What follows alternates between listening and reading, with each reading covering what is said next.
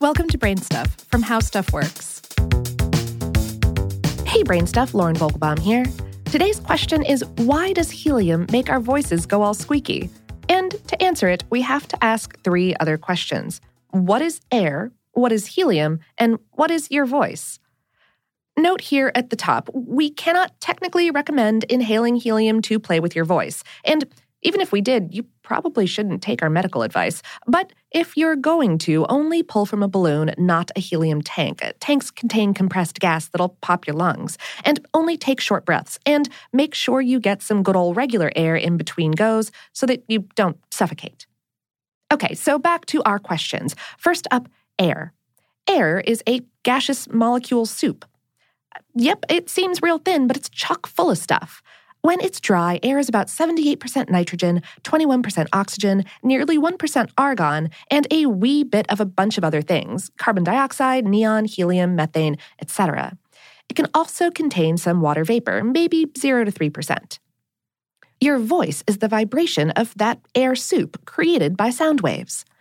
When you speak, sing, or yodel, you're pushing air in your lungs out through your throat, past your vocal cords. You can vibrate, loosen, and pull taut your vocal cords in a number of ways to make a number of different frequencies of sound. Because the vibrations are periodic, meaning that their motion is repeated after an interval of time called a period, the frequencies produced by your vocal cords are harmonic. The harmonic frequencies that your vocal cords create are called your voice's pitch.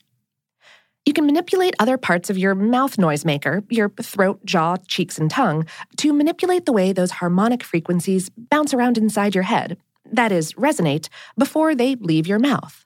This gives more power to the frequencies as they add to each other, and it creates your voice's timbre. Timbre is one of those great words that's defined by what it's not. It's not how loud your voice is, and it's not your pitch. It's any other quality that's different if two sounds' loudness and pitch are the same. Okay, all of that make more or less sense?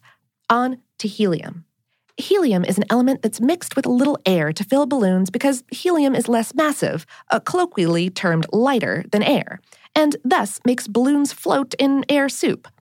It also helps that helium is inert. It doesn't like reacting with other elements, so it's not likely to cause an explosion or catch fire or anything else that we don't like our balloons to do. And it stays a gas at a wide range of temperatures. But yeah, it's pretty light. How light are we talking? So light.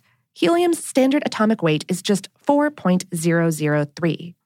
In comparison, nitrogen and oxygen are more than three times as massive, with standard atomic weights of 14.007 and 15.999, respectively. So, when you breathe in helium instead of air, you're filling your lungs and head cavities with these wee atoms that get pushed around like all heck by sound waves, like Oz's scarecrow in a mosh pit. The atoms that make up normal air don't oscillate as quickly because they're more massive, like the Tin Man in a mosh pit. The practical outcome of this is that sound waves travel through helium much faster than they do through air, about three times faster. Since the sound waves are traveling faster than usual, their resonances inside your head cavities occur at higher frequencies. Think of it like a pool table. If you started playing with ping pong balls instead of pool balls and hit them with the same force, they'd fly around the table, smashing all into each other at much higher speeds. That means that less resonance is happening at the lower end frequencies of your normal air driven voice, meaning the lower frequencies have less power to them, meaning that the sounds that emerge from your head cavities and out of your mouth are the higher frequencies. You sound squeaky, like Donald Duck. Uh, ducks, by the way, get their squeaky quack by virtue of having a much shorter vocal tract and less headspace for air than humans. Note that the helium doesn't change the wavelengths of the sounds emerging from your vocal cords doesn't affect your pitch. If you sing a particular note on regular air and then on helium, it will be the same note. It'll only change your timbre, and specifically the timbre of your vowels.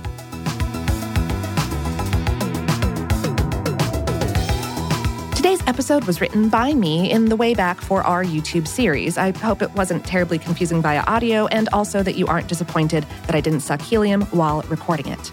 It was produced by Tyler Klang. For more on this and lots of other resonant topics, visit our home planet, howstuffworks.com.